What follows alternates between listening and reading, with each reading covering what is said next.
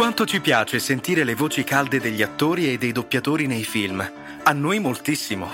Una parte del merito di questo va alla Fox Film Corporation, che il 23 luglio del 1926 acquistava il brevetto del sistema Moviton. Wake up! Wake up! La tua sveglia quotidiana. Una storia, un avvenimento per farti iniziare la giornata con il piede giusto. Wake up!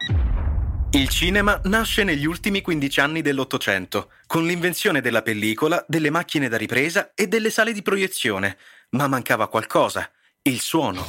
Per quanto le immagini emozionassero il pubblico non abituato a quella magia animata, noi sappiamo bene quanto il suono nei film abbia cambiato la storia dell'intrattenimento.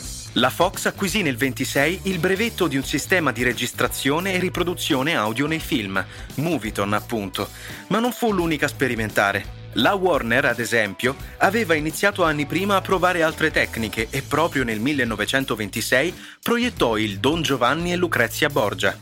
Il metodo della Fox non ebbe il successo sperato, ma contribuì a far virare l'industria del cinema verso risultati che sarebbero sembrati fantascientifici solo pochi anni prima. In Italia si dovrà attendere qualche tempo per ascoltare la voce degli attori. Il primo film sonoro fu infatti prodotto nel 1930 e proiettato l'anno successivo per la regia di uno dei cineasti nostrani più conosciuti all'epoca, Alessandro Blasetti. Il film si intitolava Risurrexio e fu un insuccesso clamoroso. Ne esiste soltanto una copia depositata presso la Cineteca Nazionale. La frase del giorno. Chi ride al cinema non guarisce dalla lebbra, ma per un'ora e mezza non ci pensa. Jim Carrey.